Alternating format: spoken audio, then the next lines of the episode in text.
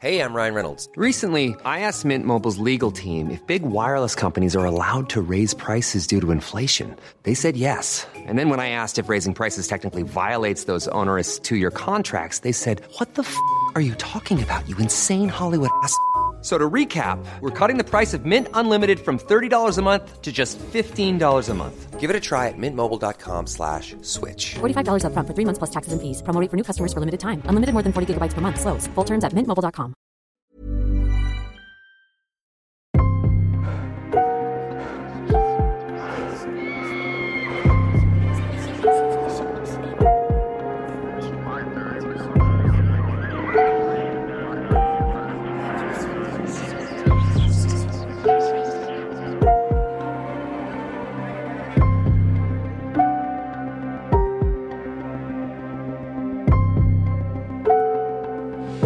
Herzlich willkommen zur 47. Folge von Mordgeflüster, einem True Crime Podcast mit Fällen aus der ganzen Welt. Mein Name ist Lisa. Und mein Name ist Marie. Hallo. Hallo. Leute, ich bin im Temptation Island Fever gelandet. ich habe mich bisher ziemlich gut darum rumgewunden und habe es mir nicht angeguckt, aber jetzt, ich habe es gestartet und das ist jetzt die Hölle.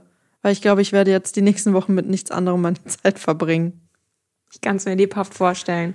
Aber ich habe mich gestern Abend auch tatsächlich ähm, bei irgendeiner anderen Reality-Show wiedergefunden und habe das durchgesuchtet und irgendwann waren es einfach vier Uhr nachts. Ach, und ich habe nur gedacht, okay, jetzt habe ich echt die Kontrolle über mein Leben verloren. Was hast du geguckt? ja, ich überlege gerade, wie das heißt. Es ist irgendwas ähm, Asiatisches. Also sind, irg- ich kann den Namen gar nicht mehr wiedergeben. Ich weiß es nicht mehr. Ich habe es wieder vergessen. Es geht, glaube ich, irgendwie um dass die auf irgendeiner einsamen Insel sind in der Hölle. Da haben die halt nicht viel Luxus und die können dann, wenn die einen Partner finden, der mit denen, ähm, der die auch gewählt hat, können die, glaube ich, irgendwie in den Himmel oder irgendwie ins Paradies, genau ins Paradies.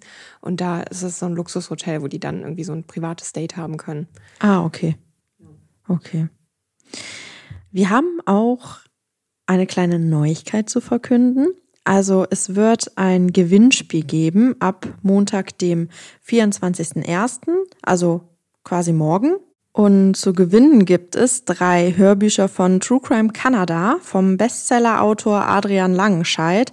Da haben wir diesmal auch wieder mit dran gewirkt und haben auch wieder zwei Fälle zu dem Buch beigetragen.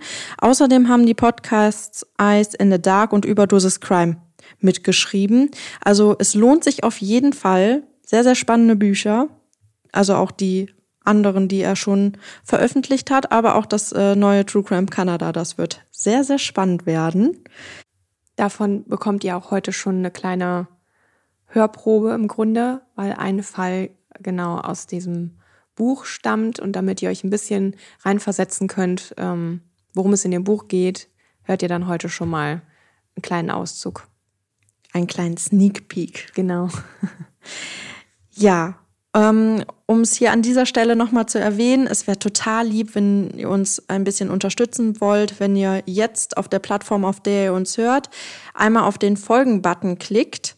Und wenn ihr uns über Spotify hört, dann wäre es total lieb, wenn ihr uns eine 5-Sterne-Bewertung geben würdet. Also es wäre auch ganz toll, wenn ihr uns die volle Punktzahl gebt. Haut in die Tasten, Leute. Ähm, natürlich würden wir uns auch freuen, wenn ihr uns auf der, auf anderen Plattformen, auf der ihr uns bewerten könnt, bewerten würdet, weil ihr uns damit einfach am besten im Moment unterstützen könnt. Genau. Ja, ich glaube, es gibt sonst gar nicht mehr viel zu sagen. Und deswegen fangen wir jetzt an mit unserer.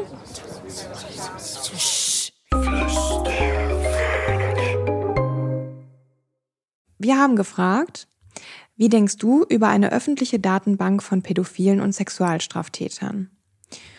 Und ich muss ganz ehrlich sagen, ihr wart euch da sehr einig. Und die Mehrheit ist der Meinung, dass das nicht richtig ist. Gerade weil es eben verhindert, dass nochmal jemand rehabilitiert werden kann. Hier schreibt jemand auf keinen Fall. Täter haben so keine zweite Chance. Aber man sollte sie regelmäßig überprüfen. Fördert nur die Selbstjustiz. Oder hier noch, nein, auch die können sich ändern und werden dann immer mit der Vergangenheit konfrontiert. Und dann haben wir unter anderem auch noch zwei ausführlichere Antworten bekommen. Einmal von Lisa zur Flüsterfrage. Schwierig. man sieht ja sehr gut in den USA, wie schlecht die Bedingungen für Täter sind. In Klammern eingeschränkte Wohngebiete in schlechten Gegenden, deutlich schlechtere Jobchancen und so weiter. Jemand, der seine Strafe abgesessen hat und sich selbst im Griff hat, sollte auch die Möglichkeit haben, sich wieder in die Gesellschaft integrieren zu können. Dafür werden dann ja auch psychologische Urteile erstellt. Klar können da auch Fehler passieren, aber für den Einzelfall sollte nicht die Mehrheit leiden. Auch wenn ich diese Art der Verbrechen abartig finde und mir schlecht wird bei der Vorstellung, sollte Resozialisierung Priorität behalten. Letztendlich ist Pädophilie eine psychische Störung und daran kann man mit einem Psychologen arbeiten. Und dann hat uns auch noch Melanie geschrieben. Hallo ihr Lieben, hier mal meine Meinung zur Flüsterfrage. Ich finde, sowas ist sehr kritisch zu bewerten. Es werden ja hier nicht nur Täter öffentlich an den Pranger gestellt, sondern indirekt auch die Familien. Wenn ein Familienvater eine Sexualstraftat begangen hat und in dieser Kartei auftaucht, wissen vielleicht auch ganz schnell die Klassenkameraden seiner Kinder und deren Eltern darüber Bescheid. Das kann für die Kinder fatale Folgen haben, obwohl die ja nun wirklich gar nichts für den Fehler ihres Vaters können. Vielleicht dürfen die anderen Kinder nicht mehr mit ihnen spielen, sie besuchen oder sie werden ausgegrenzt. An so einer öffentlichen Darstellung hängt meist viel mehr, als man denkt. Lisa, wie stehst du denn zu dem Ganzen? Was denkst du? Also ich denke, dass es halt wirklich ein sehr, sehr schwieriges Thema ist. Ich sehe das aber ziemlich ähnlich wie unsere Flüsterfriends. Ich glaube nämlich, dass man so einen Täter oder eine Täterin nie wieder vernünftig rehabilitieren kann. Ähm, ich sehe es auch so, dass man vielleicht halt einfach verschärft kontrolliert, ähm, aber demjenigen halt so halt die Möglichkeit gibt, sich halt auch zu ändern. Und wir wissen ja alle, wie das ist. Also gerade bei ähm, Pädophilen oder Sexualstraftätern, die Selbstjustiz ist da einfach viel zu hoch. Und ich befürchte, dass ja vielleicht einige dann vor, den, vor dem Haus stehen oder ja, irgendwie, weiß ich nicht, das Auto demolieren oder so, dass die halt einfach viel zu viel Selbstjustiz verüben und hm, ja, also ich, ich sehe es halt ähnlich wie unsere Flüsterfriends. Also ich glaube, dass man halt verschärft kontrollieren sollte, eben halt einfach guckt, dass es halt nicht nochmal passiert, aber dem Täter oder der Täterin auch die Chance gibt, sich halt zu ändern und ähm, ja, um die auch vernünftig zu rehabilitieren, weil das ist ja letztendlich das, weswegen wir überhaupt ähm, Haftstrafen nutzen wollen, um mhm. jemanden zu rehabilitieren und ähm, ja, den wieder in die richtige Richtung zu weisen. Ja, aber ich kann natürlich auch die Leute verstehen, die mit Kindern dann vielleicht in der Nähe wohnen, dass es halt ein unangenehmes Gefühl ist und dass man das eventuell halt auch wissen möchte. Ne? Es ist halt ein super schwieriges Thema. Ja, du hast vollkommen recht. Ich kann mich dir da auch nur anschließen. Ich ähm, denke auch, dass gerade das Thema mit der Selbstjustiz wirklich sehr, sehr kritisch ähm, betrachtet werden muss, wie man jetzt wirklich am Beispiel der USA sieht. Da gibt es, gab es jetzt schon mehrfach Informationen darüber, dass da ähm, Leute angefangen haben, so eine Liste zu erstellen ähm, und dann der Reihe nach diese Täter bzw. Täterinnen angegriffen haben und sogar welche davon umgebracht haben und ja, dadurch äh, meiner Meinung nach nicht das erreicht wird, was es eigentlich bringen soll. Also dann werden noch andere Leute zu Tätern oder Täterinnen, die äh, ja sonst vielleicht nicht die Möglichkeit gehabt hätten, weil die Namen eben nicht veröffentlicht werden. Und es artet da wirklich ein bisschen aus. Die Leute schauen dann vorher schon, bevor die umziehen, was da vielleicht für ähm, mögliche Gefahrenquellen, was es da für mögliche Gefahrenquellen gibt, wer da in der Nähe wohnt. Und äh, ja, die Leute werden einfach, nachdem sie ihre Haftstrafe abgesessen haben, im Grunde haben sie nie die Möglichkeit, wirklich nochmal von vorne anzufangen oder sich zu bessern. Also eine Rehabilitation ist da einfach nicht möglich. Ich glaube, es gibt sogar Leute, die bewusst gucken, wo SexualstraftäterInnen wohnen, um dort dann ähm, wirklich aufzuschlagen und denen das Leben zur Hölle zu machen. Mhm. Und ja, ja Selbstjustiz ist halt irgendwie immer fragwürdig. Auf jeden Fall. Auf jeden Fall. Ja, ich bin ähm, gespannt, was du zu meinem Fall sagst. Ich spreche auf jeden Fall eine Triggerwarnung auf.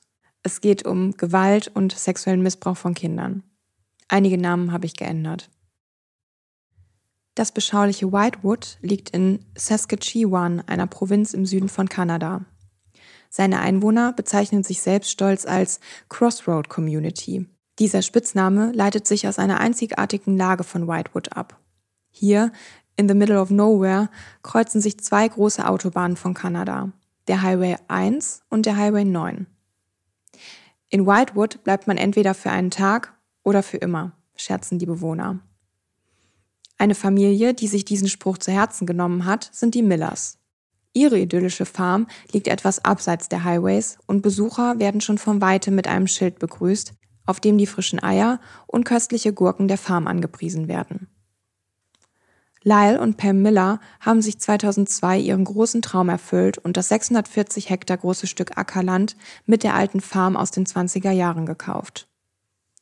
Eine eigene Farm mit Landwirtschaft und vielen Tieren. Mit genug Platz, um den drei gemeinsamen Kindern eine unbeschwerte und glückliche Kindheit zu ermöglichen. Fast wie in der Komödie Dr. Doolittle, nur ohne den Schauspieler Eddie Murphy. Früh am Morgen des 23. Juli 2006 wird der zehn Jahre alte Zack vom Krähen des Hahnes geweckt. Er blinzelt verschlafen und reibt sich müde durch das Gesicht. Die ersten Sonnenstrahlen tauchen die saftigen Felder von Whitewood in ein goldenes Licht. Draußen auf dem Hof der Farm hört man das Gackern der Hühner und den Wind, der sich in den Blättern der Bäume verfängt und diese zum Rascheln bringt. Auch wenn Zack noch sehr müde ist und gerne liegen geblieben wäre, muss er aufstehen. Das hilft ja alles nichts, murmelt der Junge vor sich hin. Die Tiere warten und wollen versorgt werden. Egal ob Kind oder Erwachsener, hier bei den Millers packen alle mit an. Das lernen sechs Bruder, seine Schwester und er schon von klein auf. Dieser Freitag im Juli ist ein recht warmer Tag in Whitewood. Am Himmel sind nur ein paar vereinzelte Schäfchenwolken und mittags klettern die Temperaturen auf angenehme 23 Grad. Auf der Farm gibt es wie immer viel zu tun und Zack hilft seiner Mutter Pam gerade dabei, Stachelbeermarmelade einzukochen. Der süße Duft strömt durch das ganze Haus. Dann zieht ein Brummen seine Aufmerksamkeit auf sich. Ein Auto fährt auf den Hof. Zack lässt alles stehen und liegen und rennt aus dem Haus, neugierig darauf, wer gerade gekommen ist. So oft verwirrt sich schließlich keiner zu ihnen. Auch Pam läuft ihrem Sohn hinterher und begrüßt den jungen Mann, der gerade aus dem Auto steigt. Dann fällt ihr der kleine Junge auf, der auf dem Beifahrersitz des Wagens sitzt. Schüchtern blickt er zu ihnen auf. Er musste in Zacharys Alter sein, denkt sich Pam. Oh, wie schön. Dann hat er ja endlich einen neuen Spielkameraden. Der Fremde stellt sich als Peter Whitmore vor. Er ist neu in der Stadt und gemeinsam mit seinem 14 Jahre alten Neffen unterwegs. Josh geht nächsten Monat hier zur Schule und es wäre toll, wenn er vorher schon mal ein paar Kinder kennenlernen könnte. Dann ist der neue Anfang in der fremden Schule nicht ganz so schlimm. Zack freut sich. Hier auf dem Land trifft man nicht besonders oft neue Kinder und wenn doch, sind sie meistens nach wenigen Stunden wieder weg. Ein paar Tage später kommt Peter Whitmer erneut auf die Farm. Jetzt lernt auch Sechs Vater Lyle den jungen Mann kennen, von dem seine Ehefrau ihm bereits vorgeschwärmt hat. Peter ist nicht ohne Grund hier. Er benötigt Hilfe. Sein Van hat einen Platten und eine Felge ist auch beschädigt. Lyle, der sich mit Autos auskennt, bietet ihm seine Hilfe an und gemeinsam können die Männer den Wagen reparieren. Hinterher lädt Pam den Onkel und seinen Neffen auch ein, zum Abendessen zu bleiben. Immerhin verstehen sich die Kinder doch so gut. Es wird für den nächsten Tag verabredet, dass die Jungen sich erneut zum Spielen treffen können. Zack freut sich schon. Es wird ein Spaß. Hier auf dem Land kann man so viele großartige Dinge machen und entdecken. Es wird nie langweilig. Er möchte Josh so viel zeigen. Der 30. Juli 2006, ein Sonntag, beginnt wie jeder andere. Erst werden die vielen Tiere versorgt, dann steht die Hausarbeit an und danach ist es endlich soweit. Josh kommt wie verabredet zum Spielen vorbei. Zack, der mit seinen rötlichen Haaren und den Sommersprossen immer auffällt, und der blonde, schüchterne Josh sind beide gleich auf einer Wellenlänge. Die beiden Jungen schnappen sich zwei Fahrräder und erkunden die Umgebung. Ganz in der Nähe ist ein alter Bauernhof, den sie sich anschauen wollen. Ein perfekter Abenteuerspielplatz zum Toben, Klettern und Verstecken spielen. Dort angekommen, schauen sie sich um. Die Garage scheint interessant zu sein. Die Jungen steigen ab und werfen die Fahrräder achtlos auf den Boden. Vorsichtig schiebt Zack die Türe auf. Im Inneren der Garage ist es dunkel und staubig. Die Luft, die ihm entgegenschlägt, ist warm, muffig und abgestanden. Vorsichtig tritt er einen Schritt nach vorne, hinein in die Dunkelheit. Kaum ist er ganz in der Scheune, geht alles ganz schnell. Viel zu schnell, um zu begreifen, was hier gerade passiert. Zack wird plötzlich von hinten gepackt. Er zuckt erschrocken zusammen, aber bereits im nächsten Augenblick klebt ihm jemand den Mund mit einem Klebestreifen zu, fesselt ihn und zieht ihm einen Sack über den Kopf. Was ist hier nur los? Was passiert gerade mit ihm? Ist das alles ein Scherz? Nein, es ist kein Scherz. Es ist der Beginn eines wahr gewordenen Albtraums, aus dem Zack nicht erwachen kann. Er ist vollkommen hilflos. Angst und Panik lähmen seinen Körper. Unsanft wird er in den Kofferraum eines Vans geworfen, der sich kurz danach auch in Bewegung setzt. Zack hört den Motor aufheulen und spürt die Erschütterungen. Er rollt von links nach rechts, unfähig sich zu orientieren. Die Fahrt kommt ihm wie eine halbe Ewigkeit vor. Während der nicht enden wollenden Fahrt denkt er an seine Mutter und an seinen Vater, an die Geschwister. Er wird sie alle niemals wiedersehen. Panik durchflutet seinen Körper, schwappt wie eine Welle über ihn und begräbt ihn. Immer wieder fragt er sich, was seine Eltern jetzt denken. Er hat solche Angst, sie zu enttäuschen und ist schockiert darüber, wie ihm das passieren konnte. Wie soll er hier jemals wieder rauskommen? Nach etwa 20 Minuten, die Zack deutlich länger vorkommen, hält der Van endlich an. Die Kofferraumklappe öffnet sich und jemand zerrt an ihm, zieht ihn zu sich ran. Zack wehrt sich so gut es geht, er windet sich, versucht mit zugeklebtem Mund zu schreien und kämpft. Aber außer einem heiseren Fiepen kommt kein Ton aus ihm heraus, und gegen den festen Griff seines Gegenübers hat er keine Chance. Kurz darauf spürt er etwas Kaltes an seinem Hals. Zack atmet hektisch, wird wieder panisch. Was soll das? Was war das jetzt? Nein! Der Angreifer legt Zack eine Hundeleine aus kaltem Leder an und zerrt den geknebelten Jungen in ein altes, verlassenes und heruntergekommenes Bauernhaus. Die Fenster und einige Türen sind mit Brettern zugenagelt und alles ist dreckig, staubig und morsch. Hier wohnt schon lange niemand mehr. Um das Haus herum ist weit und breit nichts. Es liegt sehr versteckt und abseits der Straße. Als ihm endlich der Sack vom Kopf genommen wird, schaut er sich ängstlich um. Spätestens jetzt ist sehr klar, dass das hier alles kein blöder Scherz ist.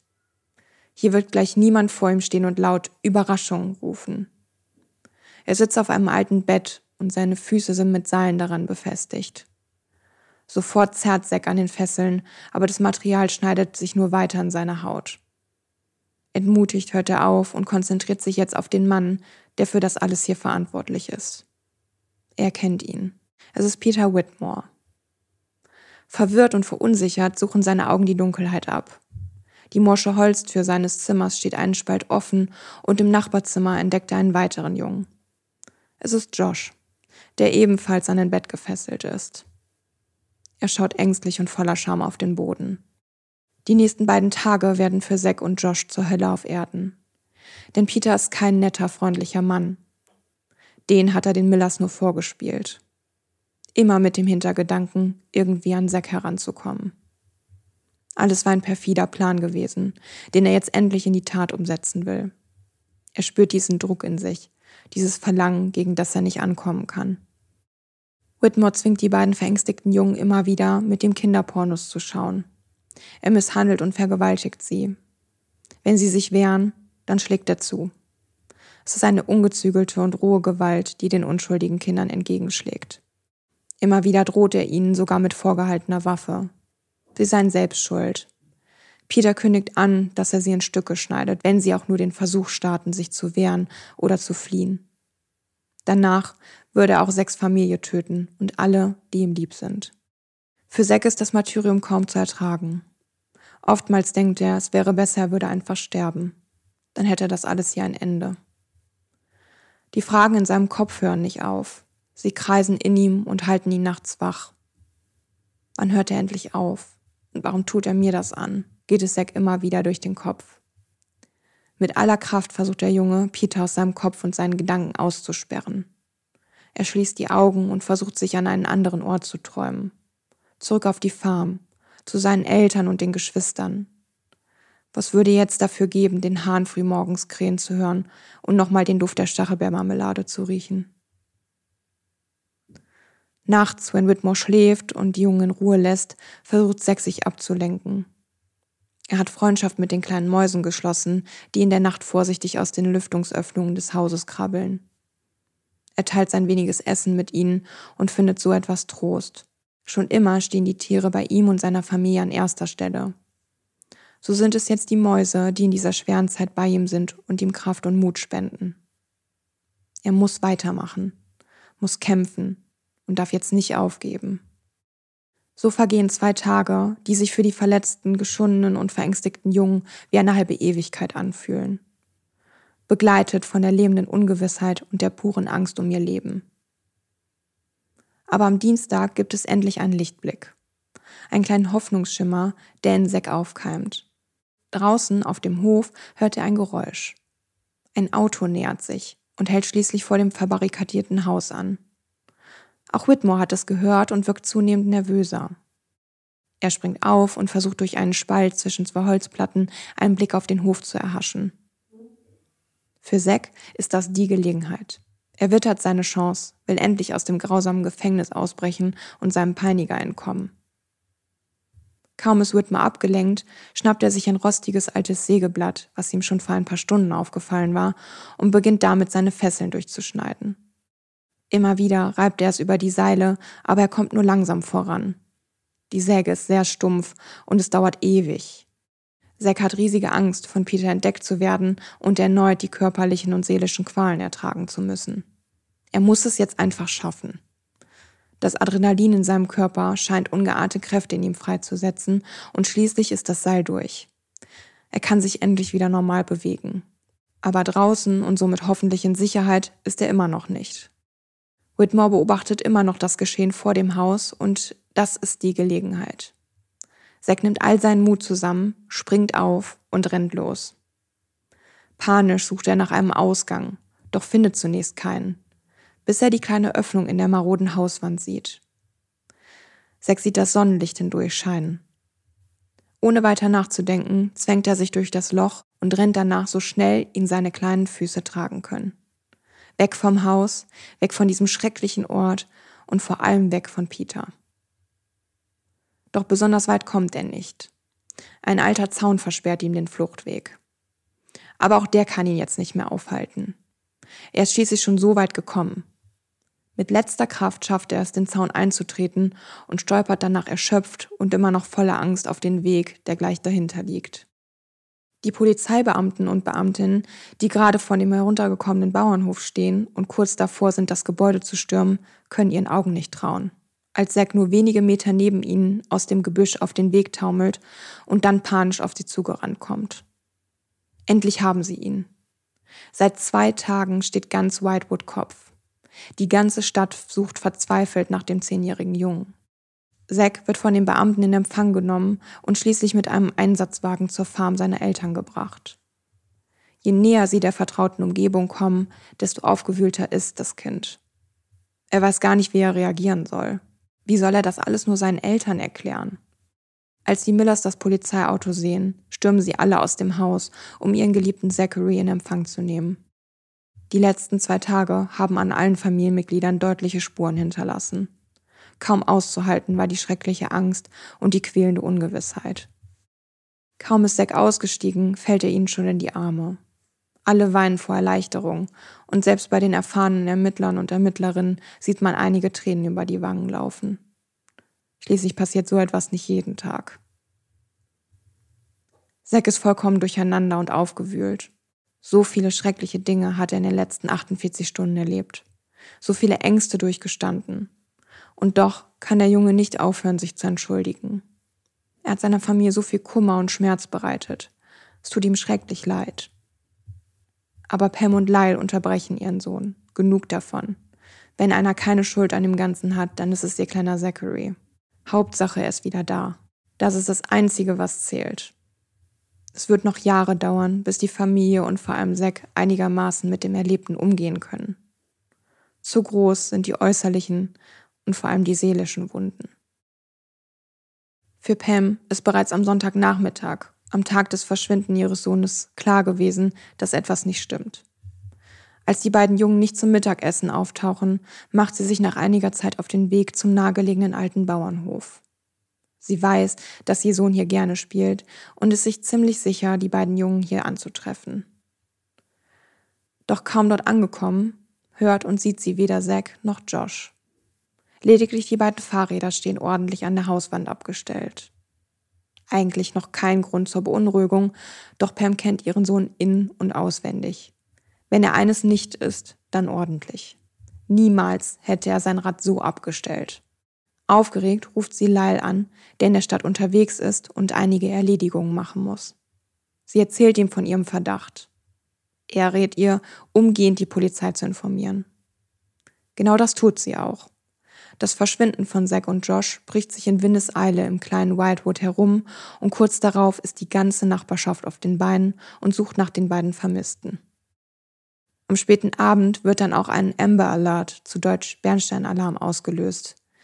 Diese höchste Alarmstufe dient dazu, die Bevölkerung möglichst schnell und umfassend auf einen aktuellen Vermisstenfall eines Kindes aufmerksam zu machen. Die Polizei ermittelt und schnell wird Peter Whitmore mit dem Verschwinden der beiden Jungen in Verbindung gebracht.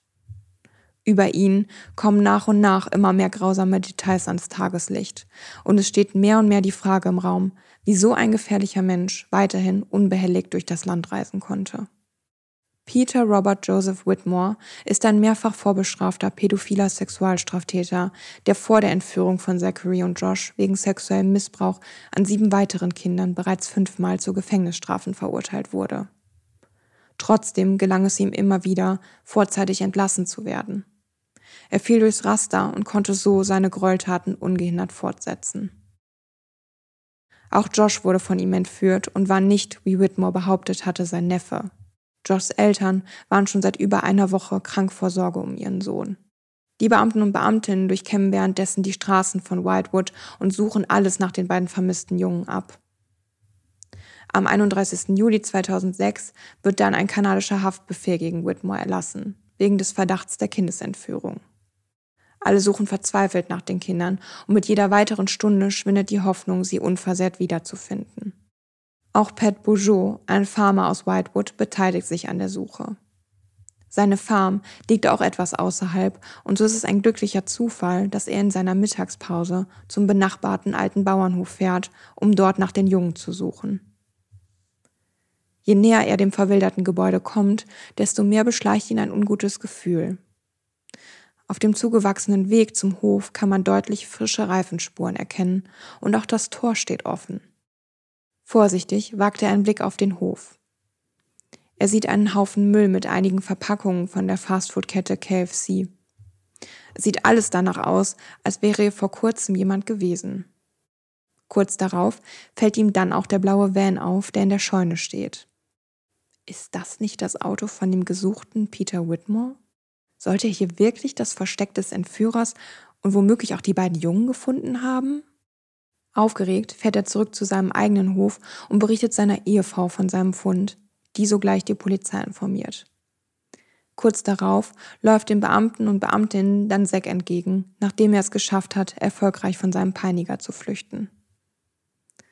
Sein zweites Opfer Josh kann dagegen erst nach weiteren zehn Stunden und nicht enden wollenden Verhandlungen zwischen der Polizei und Whitmore befreit werden. Dieser wird kurz darauf dann auch endlich festgenommen. Das Martyrium der Kinder hat also endlich ein Ende gefunden. Peter Whitmore wird in der anschließenden Verhandlung am 23. Juli 2007 zu einer lebenslangen Haftstrafe verurteilt. Er bekennt sich in zwölf der 15 Anklagepunkten für schuldig, unter anderem wegen sexueller Übergriffe an Kindern mit Körperverletzung und anderen Sexualdelikten, Entführung, Mordandrohung und eines Kinderpornografiedeliktes. Zudem wird ein Veröffentlichungsverbot für die Namen von Zack und Josh verhängt. Die Kinder sollen dadurch geschützt werden. Von den Familien der Opfer fällt nach dem Urteilsspruch eine unglaubliche Last ab. Tränen fließen. Trotzdem sind die seelischen Wunden, die Whitmores abscheuliche Taten verursacht haben, noch lange nicht verheilt. Und ihre Narben werden die Überlebenden und ihre Familien für den Rest ihres Lebens zeichnen. Zack Miller ist heute 25 Jahre alt. Er will und muss seine Geschichte erzählen. Viel zu lange hat er geschwiegen. Zack arbeitet mittlerweile als Schwermaschinenführer und spricht offen darüber, was ihm vor 15 Jahren passiert ist. Denn auch die Zeit danach war nicht einfach. In der Schule wurde er gemobbt und immer wieder mit dem Erlebten konfrontiert. Zack fällt es schwer zu vertrauen und körperliche Nähe zuzulassen. Bis heute mag er keine Umarmungen. Nachts wird er immer wieder von Albträumen geplagt. Und trotzdem gibt er nicht auf. Er setzt sich dafür ein, dass sein Name und seine Geschichte veröffentlicht werden. Sein größtes Ziel ist es, so vielen betroffenen Kindern wie möglich zu helfen und Mut zu machen. Heute sagt er, bis zu diesem Zeitpunkt war ich nur ein durchschnittlicher Bauernjunge. Aber nach diesen Tagen bin ich nicht mehr derselbe. Peter Whitmore hat die Möglichkeit, eine Bewährung für seine verbleibende Haftstrafe zu beantragen. Sollte er es tun, dann will Zack bei der Anhörung dabei sein und alles in seiner Macht Stehende tun, um das zu verhindern. Ich werde dort sein, um zu protestieren. Wir brauchen keine weitere Tragödie wie meine. Puh. Ja, das ist ein ganz tragischer Fall schon wieder. Hm. Ich habe mir auch einige Notizen gemacht. Ich fand es ganz schlimm, wie du erzählt hast, dass er halt auf der Fahrt äh, bei diesen 20 Minuten immer wieder an seine Eltern gedacht hat, weil so stellt man sich das ja auch immer vor. Sollte einem sowas passieren, dass man dann so ja an seine Lieben einfach denkt und ähm, ja, es konnte ja keiner ahnen, dass äh, Josh da, Josh, dass der da irgendwie quasi den Lockvogel gespielt hat und ihn dann äh, in diese Tragödie mit reinzieht.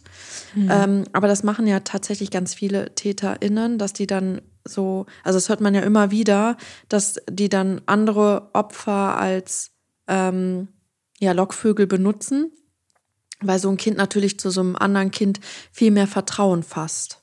Ja. Ähm, ich finde es absolut gruselig, dass er aus seinem eigenen oder aus seinem Safe Place quasi ge geklaut wurde, also oder entführt wurde, also von zu Hause letztendlich, ja. Also die fahren von zu Hause mit dem Fahrrad los. Das ist ja keine Situation, in der du dir irgendwie Gedanken machst, auch als, als Elternteil nicht.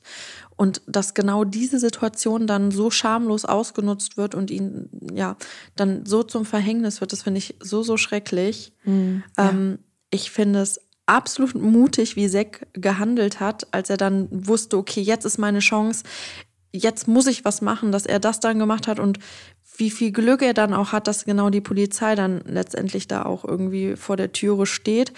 Und ich finde ihn auch heute sehr, sehr mutig. Also ich finde es absolut stark, dass er sagt, ich möchte anderen Betroffenen da so ja, helfen. Ich möchte, dass ja, dass er quasi sein Leid dazu nutzt, ähm, anderen, andere aufzuklären und ja, vielleicht anderen Opfern auch den Weg zu weisen, wie, wie man es da halt irgendwie rausschafft, weil das ist jetzt vielleicht ein blöder Vergleich, aber ich sag mal, wenn du einen Ernährungsberater hast, der ähm, vorher irgendwann auch mal viel gewogen hat und dir dann erklärt, wie er, dann ist es ja auch immer irgendwie also mit einem Betroffenen darüber zu reden, ist viel einfacher, als wenn du mit Psychologen darüber redest, die dann auch geschult sind, aber die dir, also die sich ja dann letztendlich nicht so 100 Prozent in deine Gefühlslage reinversetzen können, wie das ein anderer Betroffener kann.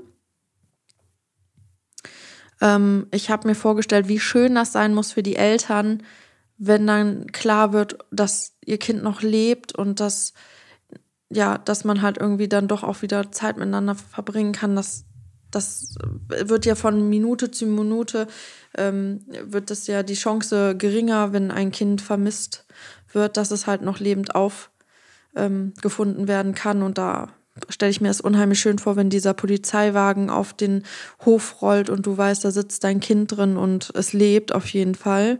Mhm. Ich finde es ganz schlimm, dass ähm, Zack die Schuld irgendwo dann bei sich gesucht hat. Also nicht im Sinne von die Schuld, dass, ähm, Peter das gemacht hat, sondern dass er halt sich dann so schuldig seinen Eltern gegenüber gefühlt hat. Das tat mir unheimlich leid für ihn. Gut, dass die Eltern da auch direkt so mitgewirkt haben, dass es halt, dass das Gefühl halt schnell weggeht. Ich ähm, kann mir nicht vorstellen, warum er immer wieder vorzeitig entlassen wurde. Also da muss doch auch, also da müssen ja psychologische Tests gemacht werden. Es wird ja kein Straftäter so, oder keine Straftäterin sofort entlassen, nur weil er vorgibt, dass er vielleicht sich geändert hat und dass das nicht aufgefallen ist. Also warum ist er nicht härter kontrolliert worden und warum ist er nicht in Sicherheitsverwahrung gekommen? Also ähm, kann ich gar nicht nachvollziehen und ich kann nur hoffen, dass das jetzt äh, in dem Fall jetzt nicht wieder der also so sein wird, weil das ist ja also er wird sich ja wahrscheinlich nicht ändern, wenn das so oft schon vorgekommen ist. Also ich finde es ganz, ganz schrecklich. Und was ich auch noch finde, was wir vielleicht an dieser Stelle mal sagen können, dass es halt echt einen Unterschied gibt, ob jemand pädophil ist oder ob jemand ähm, Sexualstraftaten an Kindern verübt. Also da ist schon ein großer Unterschied und das wissen die meisten ja nicht. Also es ist nicht jede Straftat, wo jemand sexuell Kindern, ähm, ähm, also wo jemand eine Sexualstraftat an Kindern verübt hat, ähm, der ist, also das heißt nicht, es ist nicht gleichzusetzen mit Pädophilie. Also Pädophilie ist ja wirklich, dass jemand den, ja, was heißt den Fetisch, aber die Vorliebe hat ähm, oder die sexuelle Vorstellung hat, lieber etwas mit Kindern zu haben. Aber es gibt auch durchaus TäterInnen, die sich an Kindern vergehen, die das machen, weil die halt einfach leichtere ähm, Opfer. Genau, sind. genau. Und das hat dann nichts, also die sind, die, die würden, das ist nicht deren sexuelle Vorliebe. Das ist halt nur, weil es halt einfacher für die ist. Das ist vielleicht an der Stelle auch nochmal zu erwähnen, weil ganz viele Leute das ähm, immer gleichsetzen. Also es gibt da schon einen großen Unterschied. Mhm. Das stimmt. Also ich kann ein paar Fragen auf jeden Fall beantworten und zwar, wie es sein kann, dass der ähm, immer weitergemacht hat und nicht aufgehalten wurde. Es ist äh, so gewesen, dass erstmal seine Haftstrafen, wenn er eine Haftstrafe bekommen hat, recht gering war. Es waren zum Beispiel auch, glaube ich, mal 53 Monate oder so. Ähm, ja gut, das sehen wir hier bei uns im deutschen Recht tatsächlich auch mhm. recht häufig, ja. dass gerade ähm, Sexualstraftaten mit Kindern unserer Meinung nach doch mild bestraft werden, gerade im Vergleich zu irgendwas mit Steuerhinterziehung oder so. Ne? Ich glaube, das ist ein gängiges Beispiel. Dann hat er, äh, ist er sehr durchs Land gereist, ist durch die Bundesstaaten gereist und ähm, dahingehend ist es auch einfach nicht so gut vernetzt, dass das eben ja deutlich geworden ist oder aufgefallen ist. Dann hat er sich oft zu seinen Terminen dann nicht mehr gemeldet, wenn er auf einmal dann, äh, also wegen der Überwachung, er wurde überwacht, aber ist dann einfach untergetaucht und ähm, war nicht mehr aufzufinden und hat sich eben zu seinen, also nicht an die Bewährungsauflagen gehalten. Ja, und so konnte er immer weitermachen und hat sich so der Überwachung entzogen im Grunde. Und ist dann eben an so abgelegene Orte gereist, wie hier in diesem Fall. Ja, und hat das schamlos ausgenutzt. Also er hat ja den Plan schon vorher gehabt, hat dann noch Josh entführt, was, wo ich auch noch sagen muss, ein Glück für die Eltern, die wahrscheinlich äh, schon irgendwie ihr Kind im Grunde aufgegeben hatten. Also klar geben die Eltern nicht auf, bis die wirklich Bescheid wissen, aber die, wie du schon gesagt hast, die Chancen sinken ja immer weiter und der war ja wirklich ähm, über einen längeren Zeitraum auch weg, also über Wochen haben die nichts mehr von ihrem Kind gehört und das finde ich auch ganz, ganz grausam. Also die Geschichte, wie das passiert ist, ist auch wieder super perfide. Der, der hat den Vater von Josh überredet, dass er mit seinem Sohn zusammen ihn begleiten, weil er irgendwo ein Auto abholen wollte. Mitten auf der Fahrt hat er es dann geschafft, dass der Vater nochmal zurückgefahren ist, weil die etwas vergessen hatten.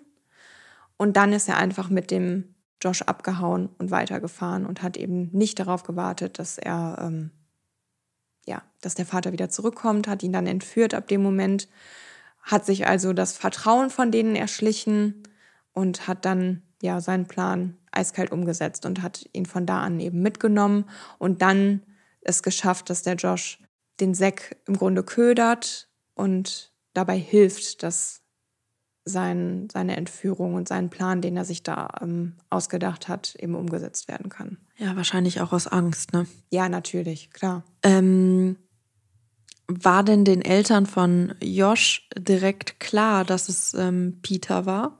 Also ab dem Moment war denen dann klar, dass der ihr Kind entführt hat. Okay, ja. aber war es dann den Eltern von Zack auch direkt klar?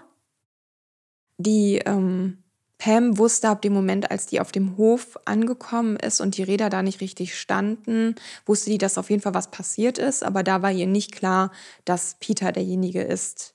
Der, Aber er ähm, hat sich dann, dann auch gar nicht mehr bei denen gemeldet. Richtig, ne? also, genau. Ab dem Moment, als sie dann zur Polizei gegangen ist und dann auch geschildert hat, dass dann noch ein anderes Kind mit dabei war. Und das ist auch nicht sein richtiger Name. Ne? Also die, Ja. äh, er hat ihn ja schon unter einem falschen Namen vorgestellt. Und ähm, ja, da wurde dann klar, aber als dann, also der Peter hat ja schon seinen richtigen Namen benutzt. Und als dann gesucht wurde, dann auf einmal sind nämlich auch die Informationen rausgekommen, um wen es sich hier handelt. Und dann hat sich die Suche immer mehr auf ihn konzentriert. Okay, ja.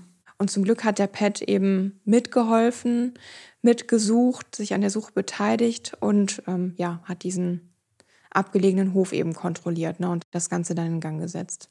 Schrecklich. Was war denn deine Quelle?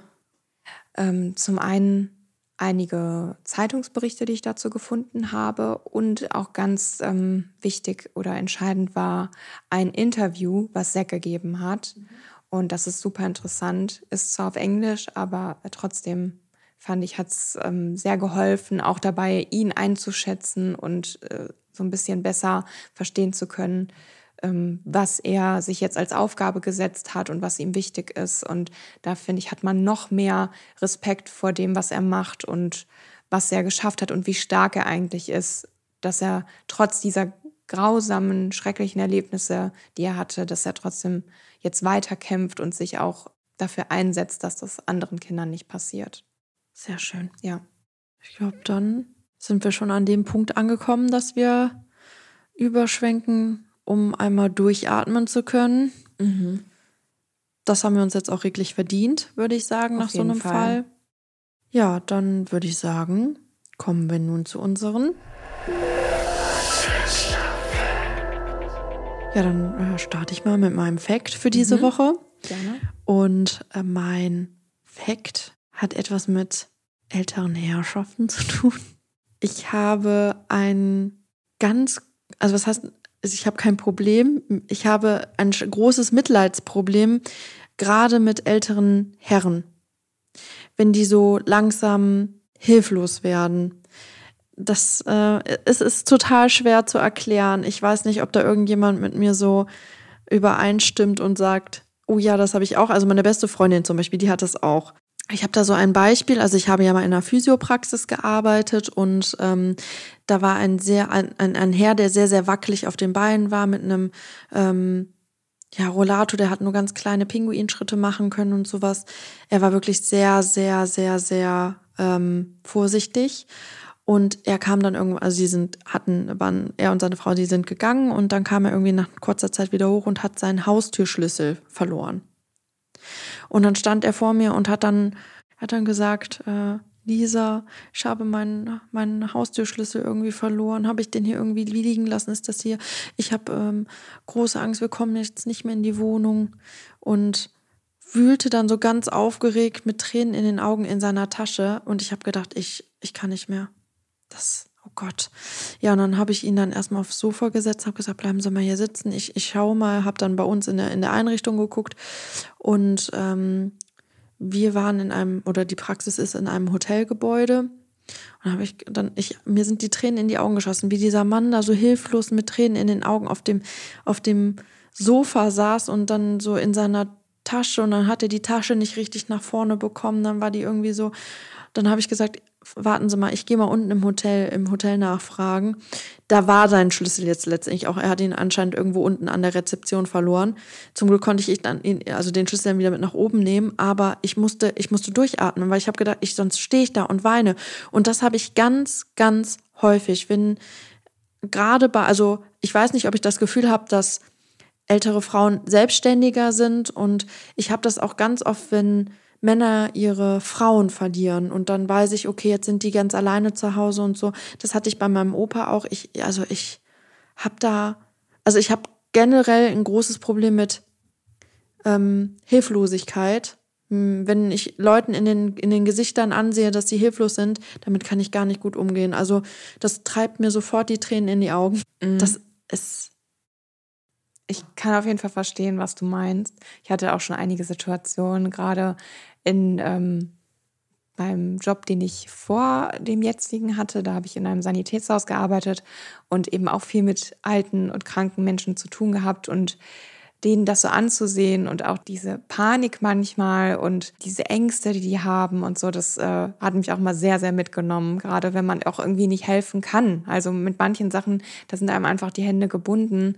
Und ich hatte eine, das war tatsächlich aber dann eben eine, eine alte Dame, die habe ich eine Zeit lang besucht, um bei ihr Kompressionsstrümpfe auszumessen und die dann auch auszuliefern. Das war, ihre Wohnung war ganz, ganz in der Nähe von der Filiale und dann bin ich da immer zu Fuß hingegangen und die war so herzensgut, die Frau, und so süß, wirklich schon steinalt. Also ich glaube, die war 93 oder so und ähm, wirklich komplett alleine, kam nur ab und zu wirklich der Pflegedienst und mir dann erzählt, dass äh, sie zwei Töchter hat, aber die hier nicht in der, in der Umgebung wohnen und ähm, sie sie auch nicht so oft sieht. Und irgendwann kam dann halt kein neues Rezept mehr und dann habe ich auch mitbekommen, dass sie zwischenzeitlich verstorben ist und irgendwie hat mich das auch so richtig mitgenommen, mhm. weil ich mit dieser Frau so mitgefühlt habe und am liebsten gesagt hätte, wissen du was, wir können Weihnachten zu mir kommen, wir feiern zusammen. Also die hat mir auch richtig leid getan und das habe ich auch tatsächlich ganz oft, wenn ich so mitbekomme, dass Menschen alleine sind ne? und daraus resultiert ja oftmals dann auch Hilflosigkeit. Das, ne? das ist schon schwierig. Also ich bin ja generell immer so,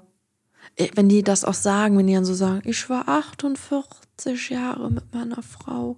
Oh. Äh, meistens sogar länger. Meistens ja schon 60 Jahre mit meiner Frau zusammen und jetzt, jetzt ist sie weg. Und oh, da, da kann ich ja. Mhm. Da habe ich auch, ähm, wir haben letzte Woche, das ist jetzt zwar ein anderes Thema, aber wir haben letzte Woche einen Stall angeguckt. Ähm, meine Freundin, die will ihr Pferd umstallen und dann haben wir uns einen Stall angeguckt und da hat die Hofbesitzerin gesagt, die haben eine eigene Araberzucht, dass die ihre Stute, ihr Herzenspferd gehen lassen musste. Oh Gott, das ist ja genau Sommer. dein Thema, ne? Oh, Und dann sagt sie so, ja, ich glaube 32 ist das Pferd geworden. Und dann sagte sie so, ja, die Araber werden sehr alt, ne? Ja, also kann jedes, jedes, also Kleinpferde werden generell meistens älter als Großpferde und bei guter Haltung können die alle sehr, sehr alt werden. Okay. Und dann sagte sie aber, ja, und meine Stute, die hat den, ihren ersten äh, Atemzug in meinen Armen und ihren letzten in meinen Armen. Oh und dann, dann sah ich nur, wie Kriki mich anguckte. und ich wusste ganz genau, nein. dann, dann hat sie nur gesagt, wenn du da losgeflennt hättest. aber da habe ich echt so, da kann ich ja gar nicht gut. Ich habe so gedacht, oh Gott, die Vorstellung, wenn du dann, oh Gott, ja, aber ich bin, nee, also gerade was so Hilflosigkeit angeht, das, das kann ich nicht gut. Mhm. Die möchte ich auch am liebsten alle bei mir aufnehmen, die Menschen. Ja, ja, ja das stimmt. Aber kannst ja auch nicht, ne? Nee, also, und wahrscheinlich wird es auch nicht helfen. Und wahrscheinlich wollen die das auch gar nicht. Richtig, du wirst auch nicht allen gerecht werden. Aber ja. ich kann das sehr gut verstehen, ja. Ich glaube, deswegen wäre auch so ein Pflegeberuf, ich weiß nicht, ob ich da, ob ich da echt die richtige Person für wäre. Ich glaube, ich würde halt sehr viel weinen müssen. Ja, ich könnte das auch nicht dann da lassen. Ne? Also ja. ist das schon in, ja. in, in, der Zeit im Sanitätshaus immer sehr schwer gefallen, das wirklich dann abends abzulegen und mir keine weiteren Gedanken darüber zu machen. Und ich glaube, dass es dann ja. nochmal äh, schwieriger ist. Also Respekt an alle Pflegekräfte da drauf. Absolut. Wobei ich es immer blöd finde zu sagen, irgendwie so, ähm, ja, ich könnte das nicht, weil ich denke halt, im Zweifel würde man halt das auch können, aber ähm, ich glaube, ich glaube, ich könnte das von dass ich das, also körperlich und, also ich könnte die Aufgaben erfüllen, die ich da mache, aber ich glaube, ich hätte ein äh, mentales Problem, das zu machen. Mhm. Ja. Ja, ja, das stimmt, verstehe ich. Ja, so, genug über mein Fact. Was ist dein Fact? Wir wollen es Mein hören. Fact ist mir tatsächlich wieder beim letzten Mal aufgefallen, als wir zusammen aufgenommen haben. Und zwar habe ich, ähm, bin ich nachtblind. Und mein größtes Problem ist tatsächlich bei Dunkelheit und dann auch noch Nässe. Oh, Regen. Mhm, ja, ich dann ist das ist mein Endgegner. Ja. Und ich hatte zuletzt das Problem nochmal, als ich dann von der Arbeit nach Hause gefahren bin, vom Büro. Da musste ich über die Autobahn fahren und ich hatte dummerweise nicht berechnet, dass es ja schon sehr früh dunkel wird. Es war gegen 17 Uhr, aber es war halt wirklich stockduster und es hat geschüttet. Und die anderen Autofahrer sind äh, dann ja natürlich auch keine große Hilfe, weil gerade wenn es regnet, ist ja irgendwie immer Ausnahmezustand und alle fahren, als würde 30 Zentimeter Neuschnee liegen oder so. Und ja, dann mir hat es eigentlich immer geholfen, wenn ich mich dann an meinem vorausfahrenden Auto orientiere und weil ich sehe halt keine Fahrbahnbegrenzung mehr. Das ist mein Problem. Und wenn ich die Strecken nicht kenne, dann ist sowieso Feierabend. Ich, gut, ich bin jetzt eine bekannte Strecke gefahren, aber trotzdem, je näher man auffährt, umso schlimmer ist ja diese, dieser Regen, der aufgewirbelt wird und dir wieder auf die Windschutzscheibe klatscht. Das heißt, ich äh, hatte dann das Problem, ich konnte gar nicht links auf der Spur fahren. Da fuhr nämlich gar keiner. Und dann blenden mich aber ja auch die entgegenkommenden Fahrzeuge und man sieht nichts. Ich musste dem schon hinterherfahren, konnte dann aber nichts sehen, weil eben Gott. der Regen so stark war. Und äh, ja, das war wirklich ein Riesending. Also ich hatte richtig Angst und ich mag das überhaupt gar nicht. Also ab dem Moment, wo ich mich nicht mehr sicher beim Fahren fühle, würde ich am liebsten einfach stehen bleiben aussteigen und sagen, okay, jetzt kann hier jemand anders weiterfahren, weil ich einfach denke, ich habe gerade für mich die Verantwortung, ich habe für alle anderen Verkehrsteilnehmer hier gerade die Verantwortung und fahre hier im Grunde blind. Also wirklich hatte das Gefühl, ich kann gerade nicht gucken, ich sehe nichts. Und ich fand es ganz, ganz schlimm. Also ich bin dann nachher ganz rechts gefahren und ähm, bin dann wirklich nur dem Vordermann hinterhergefahren, habe aber versucht, mehr Abstand zu lassen, damit es nicht ganz so schlimm ist habe die Scheibenwischer auf volle Pulle gestellt, obwohl das wahrscheinlich gar nicht notwendig gewesen wäre. Aber ja, das war halt echt eine Situation, in der ich wirklich Angst hatte und ich habe mir danach geschworen, ich will jetzt wirklich vermeiden zu fahren, wenn es richtig dunkel ist und vor allem, wenn es nass ist. Also wenn das irgendwie geht, dann versuche ich das jetzt zu vermeiden. Aber da muss ich wirklich, mich wirklich dran gewöhnen, weil man ganz schnell im Moment in die Situation, in die Situation kommt, kommt ja. und das ja auch plötzlich passieren kann. Also jetzt nicht, dass es dunkel wird, aber dass es halt anfängt zu regnen. Und äh, ja, das ist echt eine Sache. Und ich habe jetzt wohl herausgefunden, dass ich anscheinend besser gucken kann mit Kontaktlinsen, wenn es dunkel ist und wenn es nass ist, weil ich glaube, dass meine Brille zusätzlich nochmal spiegelt, obwohl die diesen Blaulichtfilter hat und so, aber ich glaube, das ist einfach nicht vermeidbar und sich das Lichtgefühl darauf nochmal mehr bricht.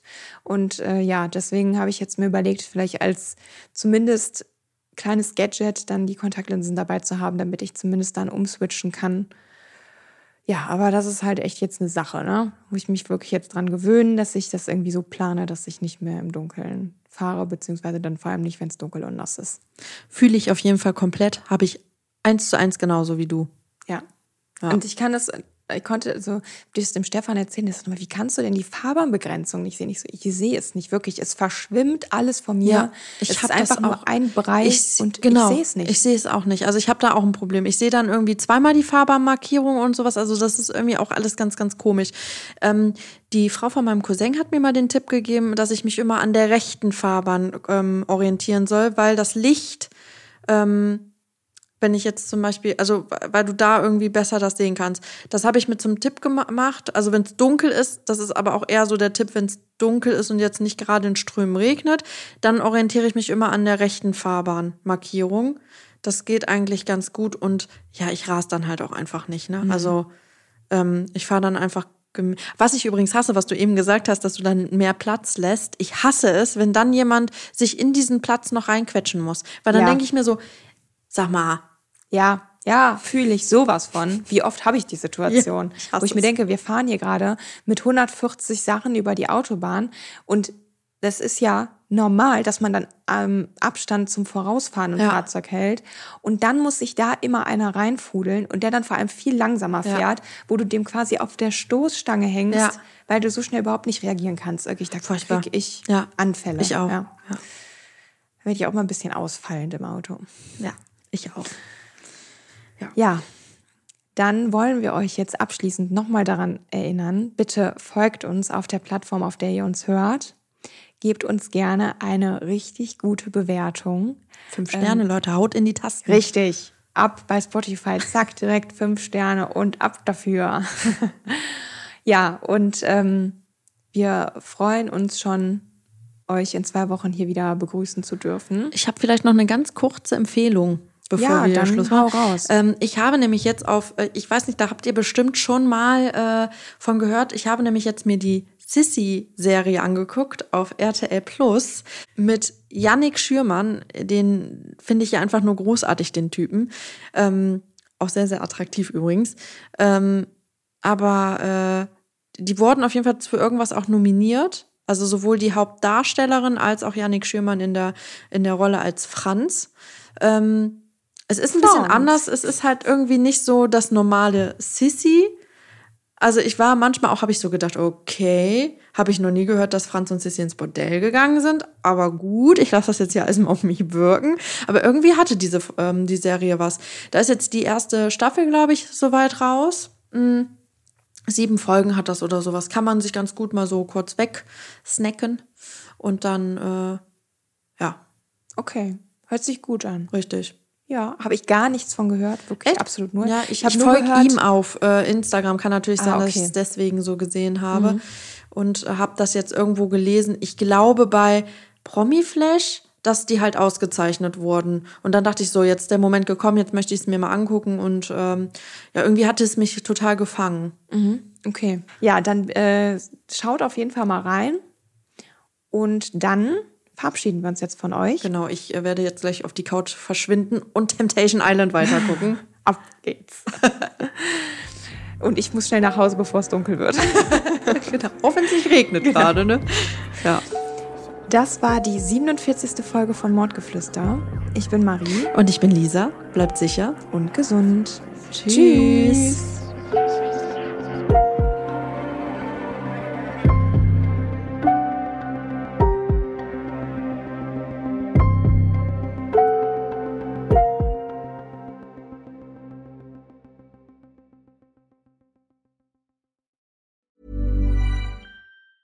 Planning for your next trip? Elevate your travel style with Quince. Quince has all the jet setting essentials you'll want for your next getaway, like European linen, premium luggage options, buttery soft Italian leather bags, and so much more. And it's all priced at 50 to 80% less than similar brands. Plus, Quince only works with factories that use safe and ethical manufacturing practices. Pack your bags with high-quality essentials you'll be wearing for vacations to come with Quince. Go to quince.com slash trip for free shipping and 365-day returns.